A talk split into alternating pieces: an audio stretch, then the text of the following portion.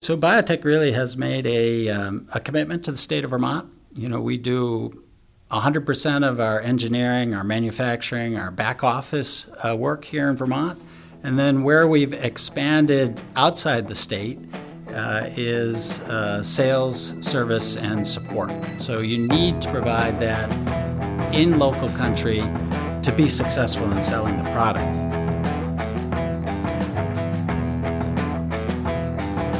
From Vermont Center for Emerging Technologies, it's Start Here, a podcast sharing the stories of active, aspiring, and accidental entrepreneurs.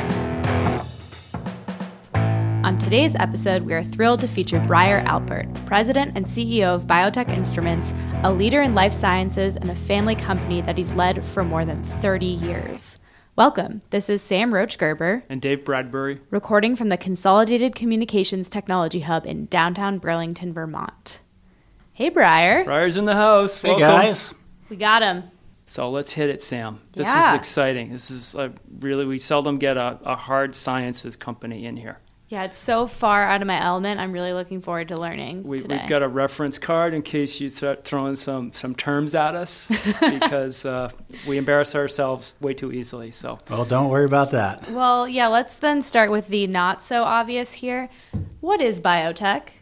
So, uh, uh, BioTek's basically a life science tools company. So, what that means is uh, we make precision instrumentation and software solutions uh, that are used in, in numerous applications, including uh, basic science research done at universities into uh, you know looking for the mechanisms associated with things like heart disease, Alzheimer's, Parkinson's, cancer.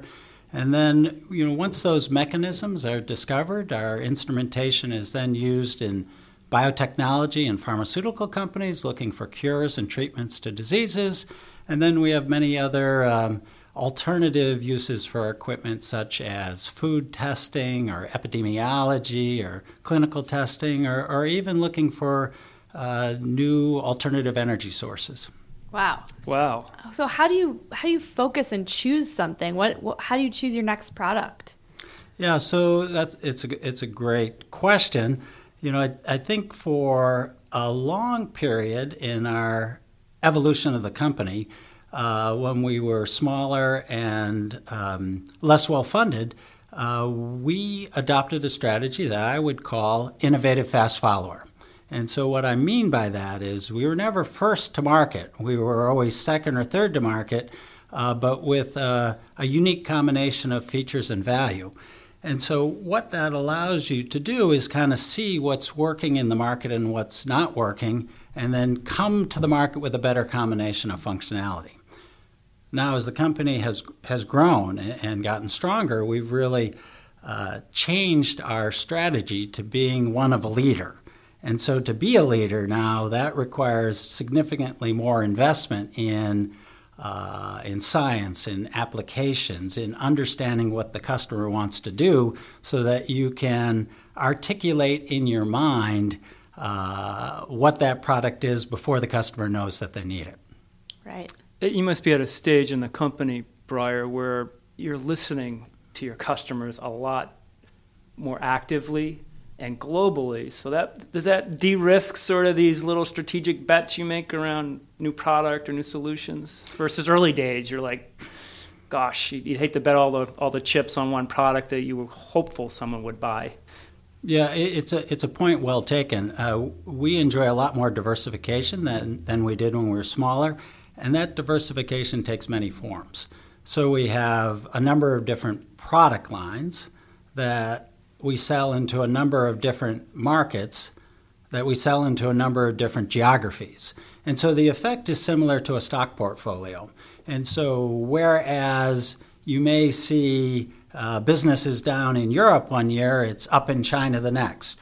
Or maybe academic funding is down one year, but pharmaceutical spending is up. And so at the highest level, it makes for a much smoother and predictable, you know, revenue and profitability.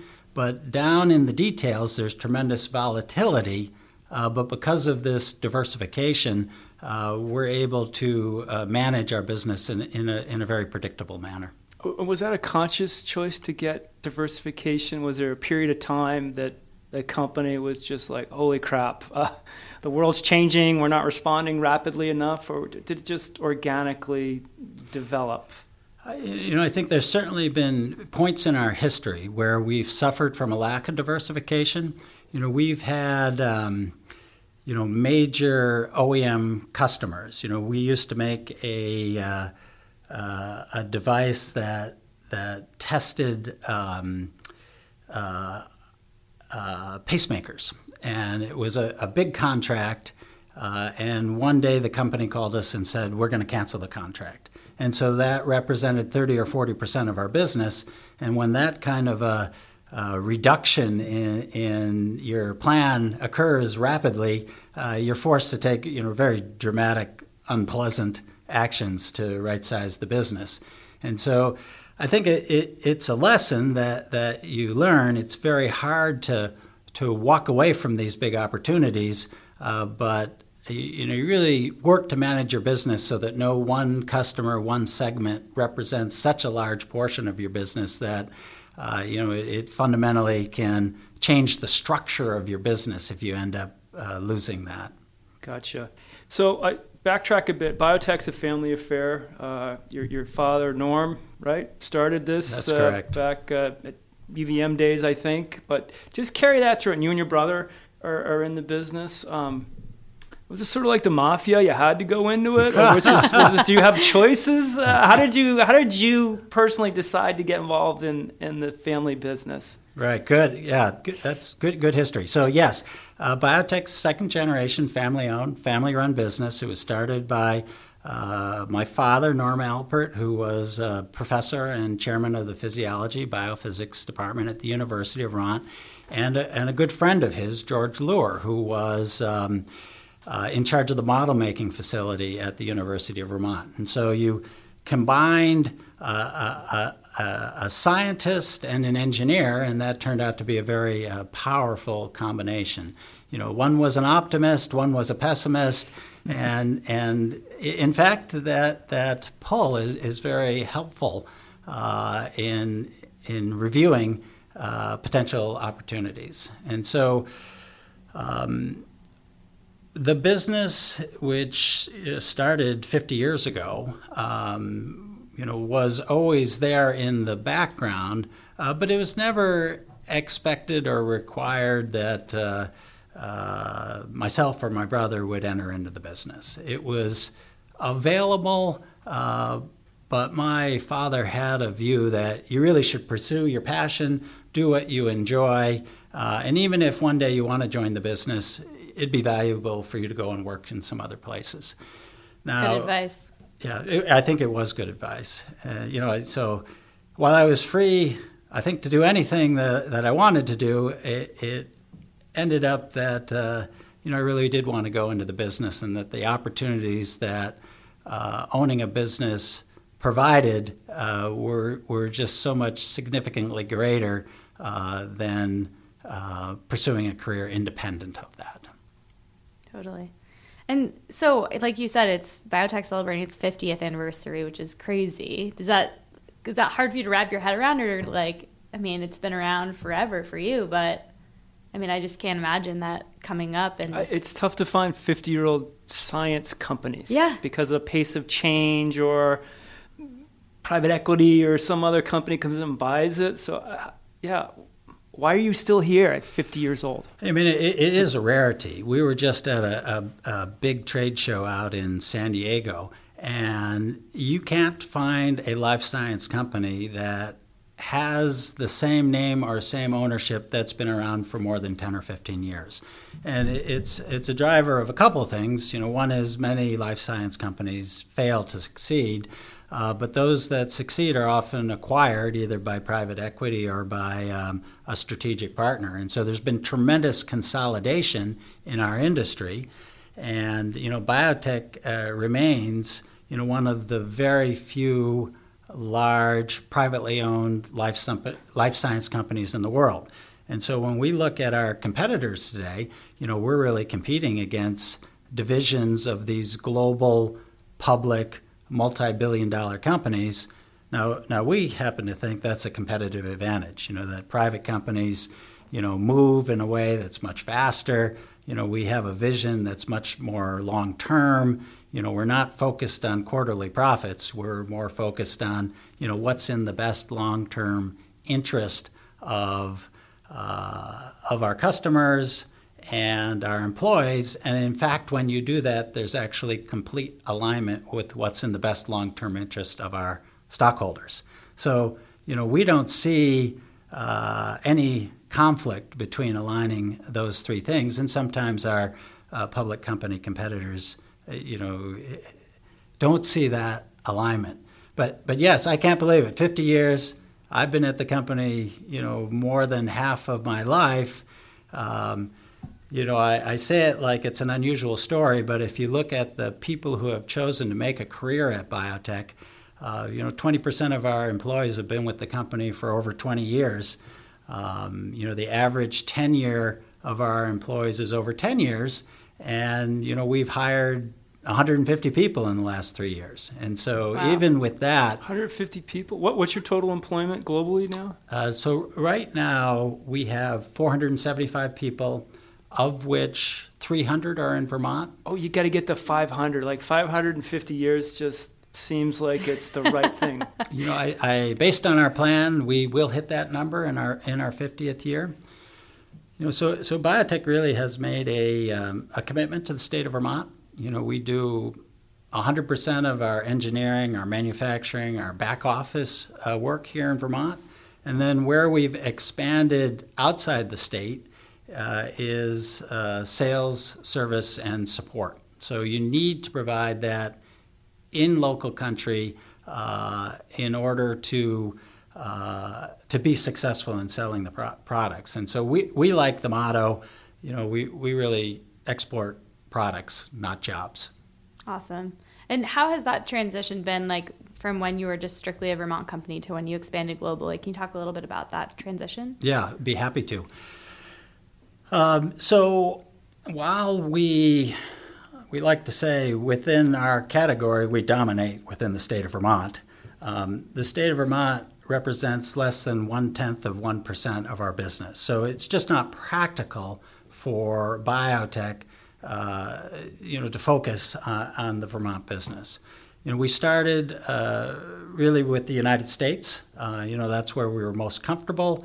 Um, and you know really built out a distribution network starting with distributors and then migrating uh, to direct sales um, presence. And the united states is the biggest market in the world representing about half of, uh, of the entire world market.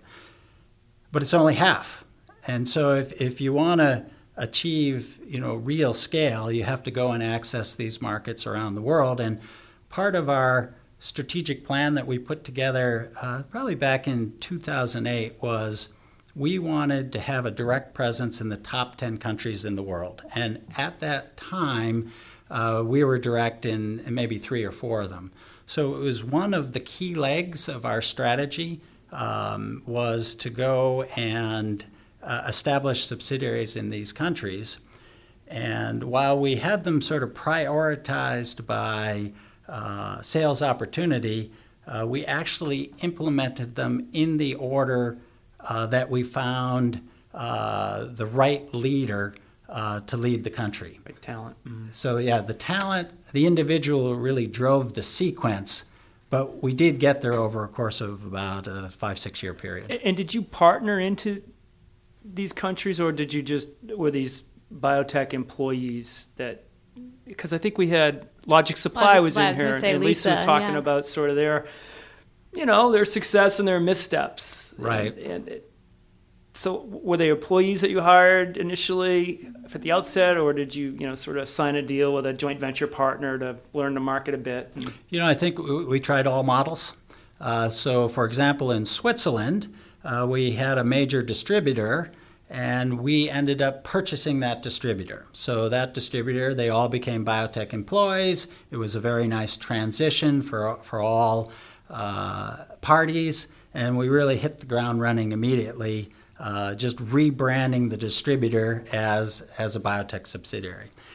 in uh, the majority of the other countries, we, as I said, we found the leader that we thought was um, uh, able to, to run the business uh, independently, uh, that operated consistent with our culture and core values, that we trusted, and then we really relied on that leader to build out the organization.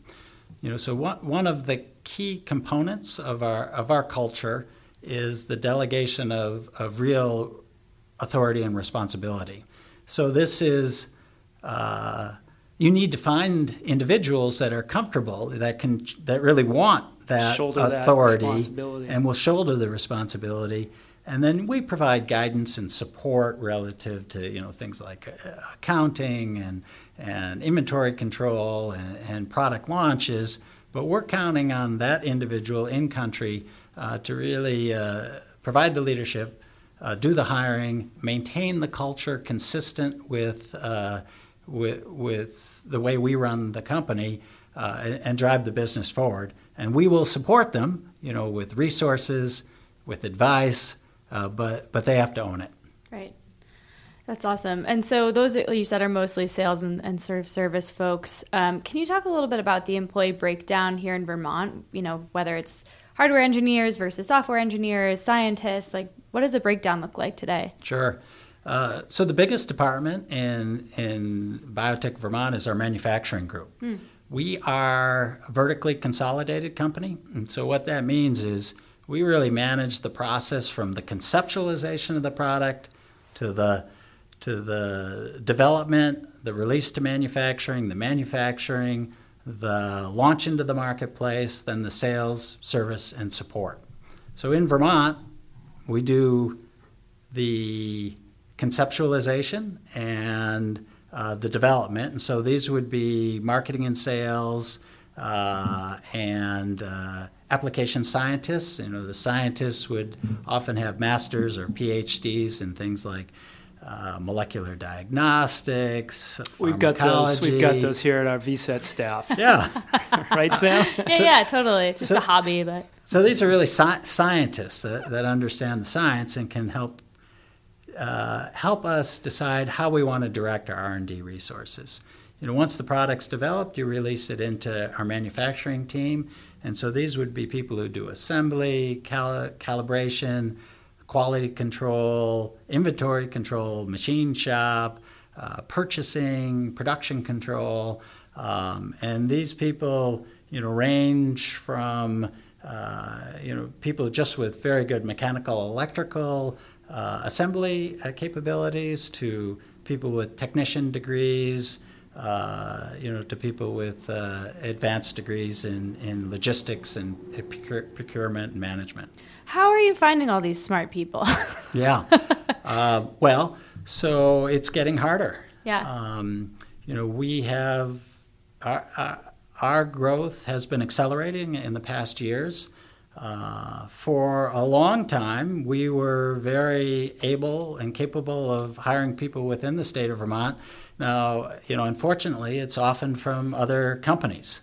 Uh, and so, something about the value proposition we offer and the benefits and uh, being part of what we're doing was very attractive to people, and we were able to um, we were able to attract uh, people readily.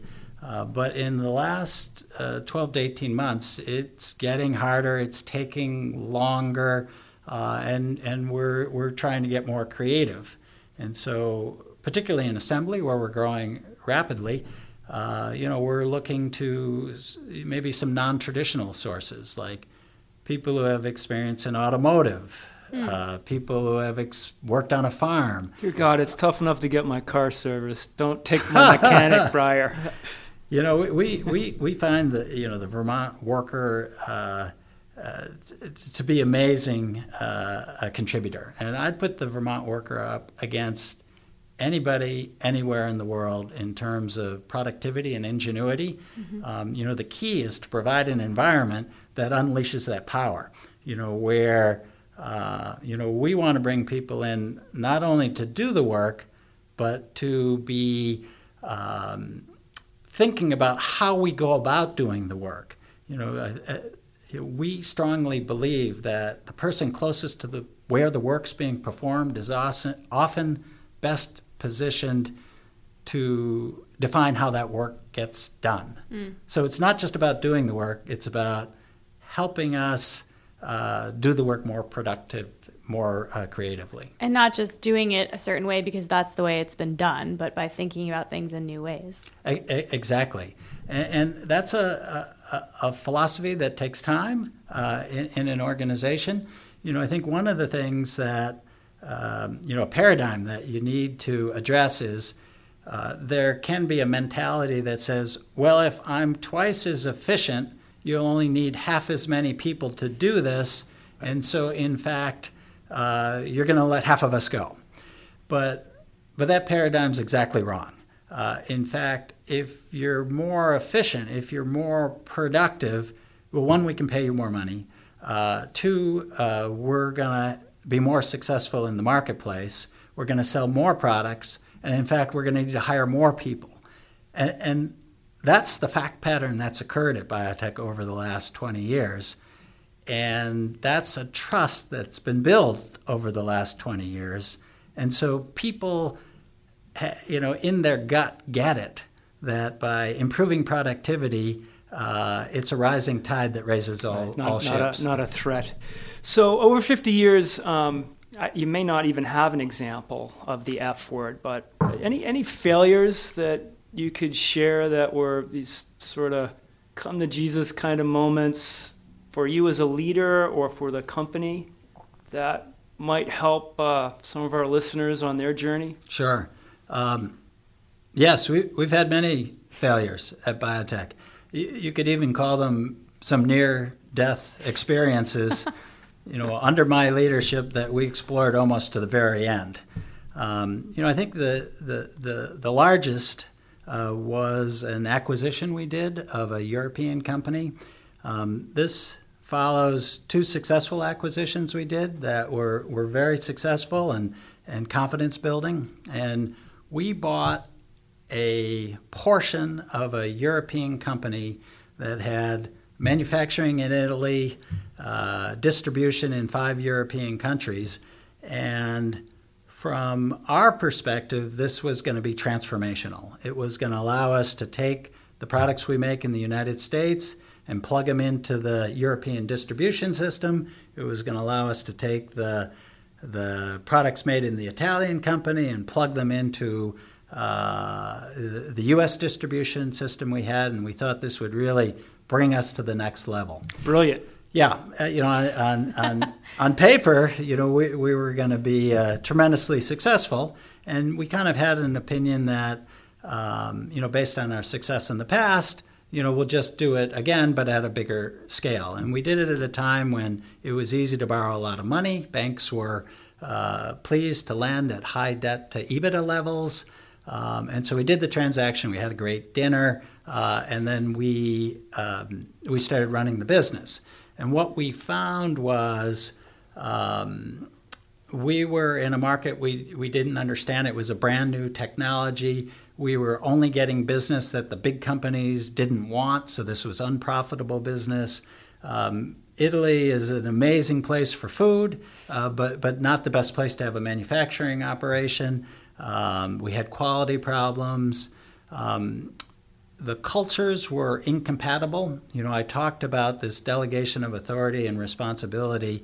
And the culture of the company we acquired was one where one leader sat on the top and told everybody what to do. It was uh, autocratic. Very auto- autocratic. And even though we told people over and over again, uh, you know, no, no, we want you to make the decision. We want you to be responsible. We couldn't get that cultural change um, then on top of that, the, the, the employment laws in the European countries are different from the United States, and we probably took too many people, you know, in the transaction more than the business could afford, and it is so expensive to reduce the employment base uh, that it became prohibitive.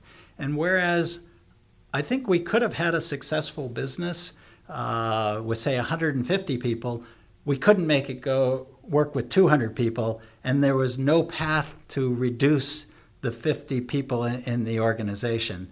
At the same time, the credit markets dried up.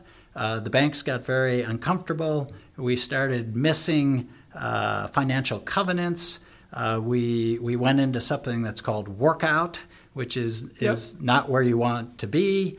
Uh, you know, the banks are really forced to take steps that ensure that they uh, they are repaid. Those aren't often in the best interest of, of the company, and we found ourselves, you know, uh, 30 years into the company. Uh, at a point where fundamentally everything was at risk. You know, we were in danger of losing the entire company because of this acquisition.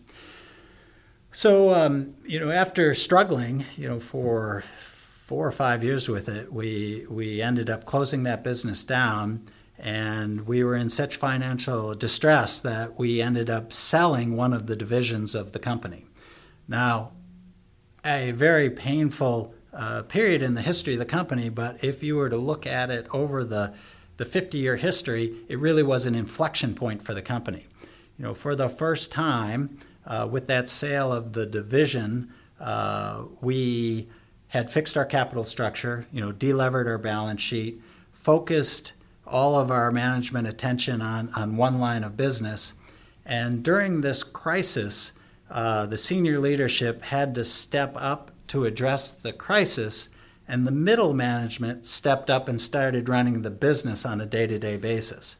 And to the credit of the senior management, when the crisis was over, they didn't go back down running the business the, the middle management continued to run the business, allowing the senior management, maybe for the first time, to think much more strategically and look about look at where do we want to go as a company?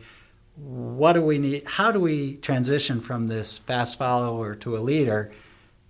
And it really was an inflection point in the success of the organization. So from the biggest failure in the history of the company uh, we rose up stronger than we ever were and that foundation is what what really has led to the success we have today. Wow! Can you can you eat Italian food and not think of this experience? it's sort of like a reaction. Yeah, was it worth that celebratory dinner? we we had a wonderful uh, restaurant in mm. our company in Italy.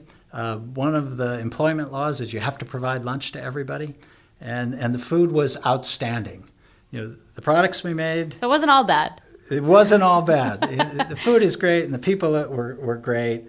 Um, but uh, we weren't able to make a go of it with a manu- Italian manufacturing company. And, and it's funny because you said uh, uh, prior to our start that food is very much part of your employees' culture. We actually had to reschedule this podcast because uh, Briar had to judge the, the annual chili contest, which is the best excuse. Yeah, it's the only heard. one we would have taken for sure. it was immediate, no problem. So um, I love the team element. I mean, just sort of that family feel uh, uh, that you've built the culture um, at your at your company. Um, it, it also I, I was just thinking about what you were just saying about sort of your middle management stepping up and um, it just shows that you have the right people you know when when they face a challenge like that and step up it, it must be really gratifying you know I, I think for an employee there is nothing more exciting than, than following your own ideas. I mean, you do it with, uh, with a higher level of passion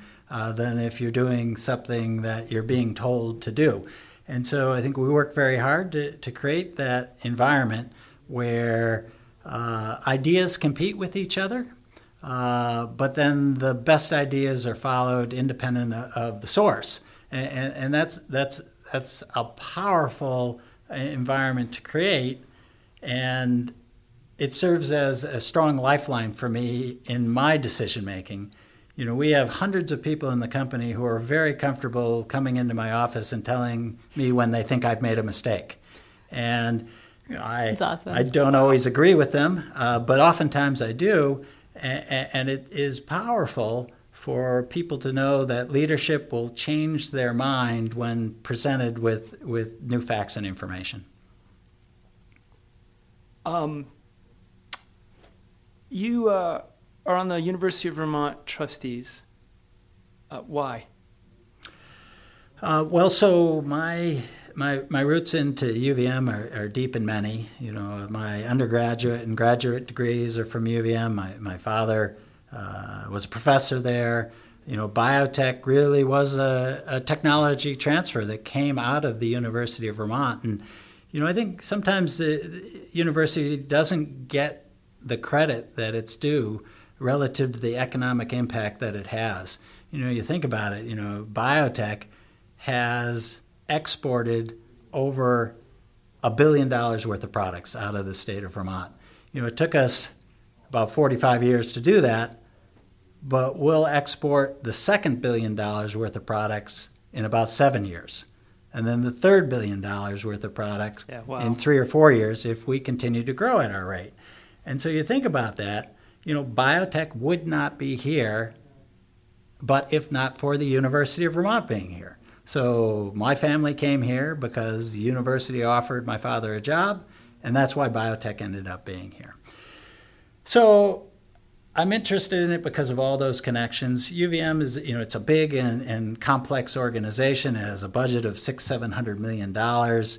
You know, a thousand employees, uh, twelve thousand students. Uh, it is a, a, nerve center for ideas and thought and exchange, uh, and, and, just a, a, very significant, important uh, component to uh, to Burlington and Vermont. I wanted to be part of that, and I also saw a board and an administration that uh, you know, wanted to make changes and wanted to make the university better, and recognized this is a time where uh, where, where, where students and parents are really looking at the value proposition of a four year, right. uh, $200,000 education. And uh, people need to feel comfortable that they're going to get a good return on that investment. And that sounded like a fun project. Totally. Uh, well, thank you for doing it. I think it's great to have uh, an entrepreneur from Vermont uh, at that, that table. So, yeah, thank you. So, Briar, looking back at your career so yes. far, what are you most proud of? What what makes you smile? Uh, well, so from a, a career perspective, I, I, take a lot of satisfaction in BioTek and what we've accomplished. Um, you know, there there are so many different aspects to the the pleasure and joy I get from BioTek. You know, there's the one where we have created uh, not just jobs but careers for, for people at the company. And I've seen people move from uh, uh, accounting clerks to customer sales reps to middle management to senior management over the tenure of their career. So that's very satisfying, you know, to, to provide a safe, stable environment where people can earn a good living uh, and, and, really make a contribution to the success of an organization. Then on the other side of it, you know, we make really cool products that are doing amazing things in the world. You know, we're it's not that we're doing the science, we're providing the tools to the scientists around the world to make the next great discovery uh, that could cure cancer, that could uh, you know, keep, keep the food supply safe, that, uh, you know, is being used to uh, control epidemics around the world. And so every day there are things happening with our instruments to advance science uh, so that we have a better understanding uh, of the world we live in and, and the, the quality of life that we all enjoy. Amazing. Yeah, tools that matter right? I love it. And, I love it. And Dave and I talk all the time about, you know, we're not just creating jobs in Vermont, we're creating careers and high paying jobs that people can actually live a good life on. You know, it's it's important. And it's why people live here. Um, I just wanted to backtrack a little bit and ask you about your customer. Sure. Um, maybe just narrow down on one of your favorites or something you think is super yep. cool right now. Well, so there's a, a, brand new customer. It's a company called uh, Quanterix. They just went public, and they have a blood test uh, that checks for concussions. And so they have contracts with National Football League, National Hockey League, uh, and basically, I think we're all familiar with you know uh, concussions. It's become a big issue in professional and uh, even college high and high school sports. And so right now, uh, you go into this concussion protocol, and then uh, you're monitored, and ultimately you go in and have an MRI. Uh, this company has a blood test uh, that checks for an enzyme that's produced when your brain has a, a, a concussion event. And so this is crazy. It's fast, uh, it's less expensive, um, and you'd be able to uh, determine, you know, the the the magnitude of the concussion event, or if there's not one. And so the goal, of course, is you know the safety of the player. Uh, but in but it's also about uh, takes you know, out the subjectivity, gets rid of it, and, and right. Let's get the player back into the game if they're capable of getting back back into the game, but let's protect them if if they're not. So that's that's one new customer doing something uh, really cool, and I tell you, every week there's a new customer doing something really amazing. That's cool. That's awesome brain food right? What a challenge. And it's actually kind of VCET. You know, we, we see a couple hundred folks here a year, and it, it literally, the, the, rocket scientists walk in the door to put cube satellites into space to people doing things in agriculture, and it's, uh, it's fairly daunting. Um, I did want to recognize, too, Briar Alpert is a founding board member at VCET. Woo! Yeah, boom. Thanks, Briar. Hey. Um, you guys have accomplished what, a lot. What do we have over you that have kept you for this long? I don't, I don't, I don't know where that file is, but thank you for that. And um, why, why do you? Again, you could spend your time anywhere: sailing, judging chili contests, solving problems that matter. Um, what do you get out of VCET? Yeah. By by donating your time and expertise. So, uh, when I was originally asked to be on VCET, um, the mission, as explained to me, was to help promote and create high paying jobs in the state of Vermont. And I thought that was important to, to the state. It was, it was necessary uh, and was perhaps the, the best use of some of my extra, extra free time. Uh, plus, it's fun and interesting. You know, you stay engaged with uh, new young entrepreneurs who are doing you know amazing different things and and and uh, you know you you give but you also learn as you're doing it. And so look I chose to make my home here in the state of Vermont and we've made you know no secret that you know the Alperts that BioTek is is committed to, to staying here. And so I want to be part of the solution uh, towards uh, making Vermont uh, a more prosperous, successful state. And I think creating high-paying jobs and a environmental or a, you know entrepreneurial ecosystem uh, is going to be a, a, key component of doing that. And you know I think that, that you guys, Dave and Sam, are, are really doing extraordinary things. And if I was to reach out to the state of Vermont uh, and they were looking to um, you know get a good return on their investment, uh, I would encourage them to increase their support of, of VCET.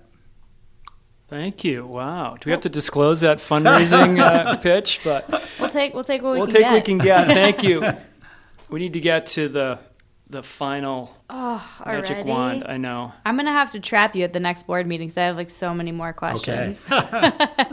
um, all right, Briar. Our final special question. Okay.